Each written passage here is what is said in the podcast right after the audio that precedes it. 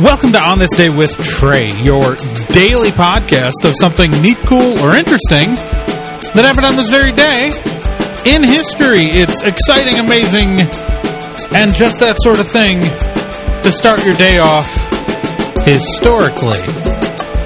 That was dumb. I'm never going to say that again. I'm your host, Trae Dorn. And today, today is December 13th.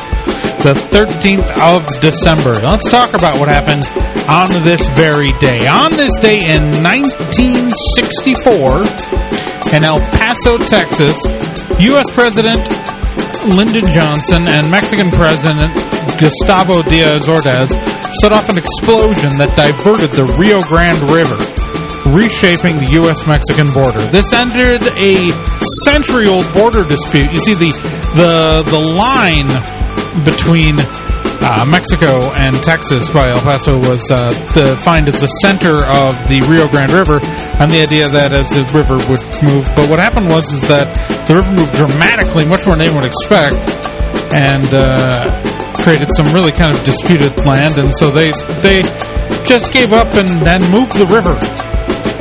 They just moved the river, and sometimes that's that's the easiest option. Sure.